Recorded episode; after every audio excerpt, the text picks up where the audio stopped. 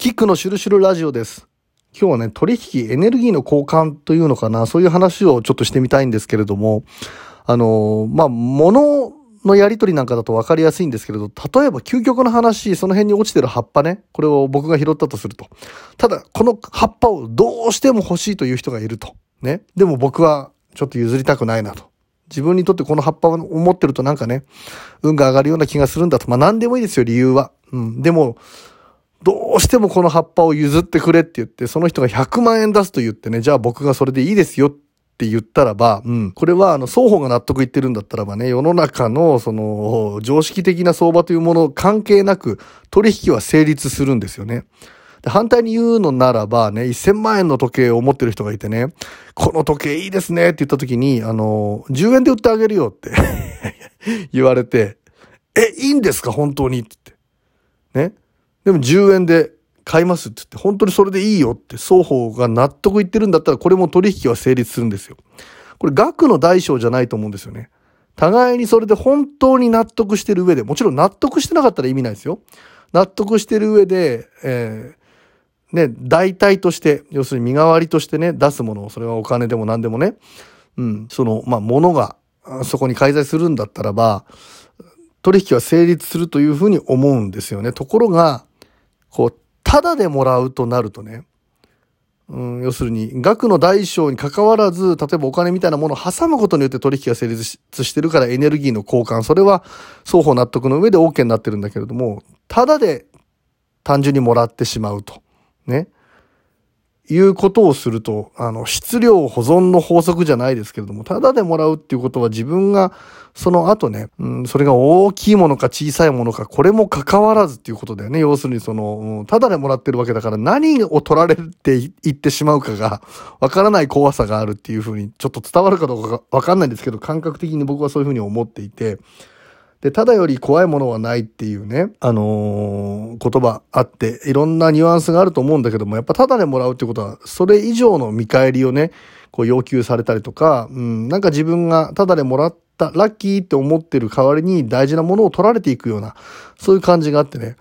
まあ業界なんかでね、何かにつけてタダでもらおうっていう、こう、根性が染みついてる人とか いたりとか。うん、あとは、まあ、すごい、これどう考えても自分でお金払ってないよねっていうところで、ご飯を食べ続けてるのを載せてるインスタ 女子とかね、別に女子男男子か変わらずなんですけれども、これ絶対ね、社長さんたちにおごってもらってるよねっていうね。で、まあ、節目節目というか、で、あの、ちゃんとこう自分からも何か出すっていうお返しをすることによって、まああの、いくらかね、そこはこう、なんか自分から何者かが流れていっていくっていうことを流出、うん、止めることをね、できると思うんですけれどもね、あの、それをせずにずっとただもらいしている人の運とか、行く先ってどういう風になっていくんだろうって すごく思うんですよね。で、まあ、これ名前出しませんけれども、ある先輩と話した時に、まあ僕もね、芸人ですから、あのね、病気以外は何でももらうみたいな、そういうね、この芸人根性で14、5年やってきていましたけれどもね、ここ1年2年ぐらいかな、やっぱりその、うん、何でもかんでもね、あの、ご飯会でも何でも、本当に信頼してる人とか近い人のところじゃなかったらね、行かないようにしてるんだけど、それはね、ある先輩がね、なんかこう、ただでご飯をごちそうになってるってことをずっとしてるとね、その代わりに運が取られてる気がするんだよねっていう。だから反対に言うのならば、すごくこうご馳走して気前よく振る舞う人っていうのは、それを自分が出して相手から何ももらわないね、うん、要するにお金を取らないというか、うん、ご馳走することで、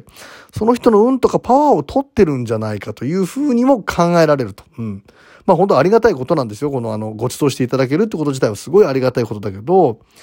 必ずそういう時にはなんかこう、お返しをやっぱりセットで考えるとかね、うん、今度自分がご馳走させてくださいって言って生意気じゃない程度にそういう場面を設けさせてもらうとか、っていうことを常に意識してるんだけれども、うん、そこがわからないでずっともらいっぱなしになると、なんかこう大事なものがこう流れていくっていうね、その感覚、確かにそうだなと思って。で、これを考えた時に非常にうまいなっていうのがね、あの、大阪のおばちゃんなんかは、飴をね、こう、飴ちゃんどうつって、飴ちゃんを、飴をとにかく出すと。無条件にまず出す。自分から出すと。で、まあね、飴って、ね、甘いものだし、まあ、その人がね、こう、飴が好きな人であるのならばね、満足したりもするだろうし、満足を相手にただで与えるというね。あれはね、こう、なんか大阪の商売っていうか、その商人というか、うん、エネルギー交換のすごい上手いところの基本になってる、呪術的なものなんじゃないかっていうふうに思うんですよね。うん。まあ、あの、そんな高いもんでも何でもないですから。で、まず無条件に自分が出しちゃう、あげちゃう。で、相手から何も見返りをもらわない、お返しをもらわないことで、運なのかね。うん。飴に対してなんかね、お返しする。まあ、物理的なお返しが返ってくるってことももちろんあるんだろうけれども、見ず知らずの人にも渡したりするわけじゃないですか。ね。で考えるとね、やっぱりこう見えないエネルギーとかね、力っていうものを、それで引き出して自分のものにしているというようなね、感じがなんかすると。いうね、えー、ところがあるんですよ。だから日本なんかでもね、まあ、お賽銭なんかもそうだけれども、まあお賽銭に関してはね、うん、まあ身代わりですから、これも自分次第だとは思うんだけれども、やっぱり100円でね、6億円当たりたいみたいなことを、あの、お願いしてるずうずしいやつもいる けれども、それってどうなのっていうふうに思って、まあここはね、神様とのやりとりだから、それなりにやったぞっていうね、あの、代償を出す。ね。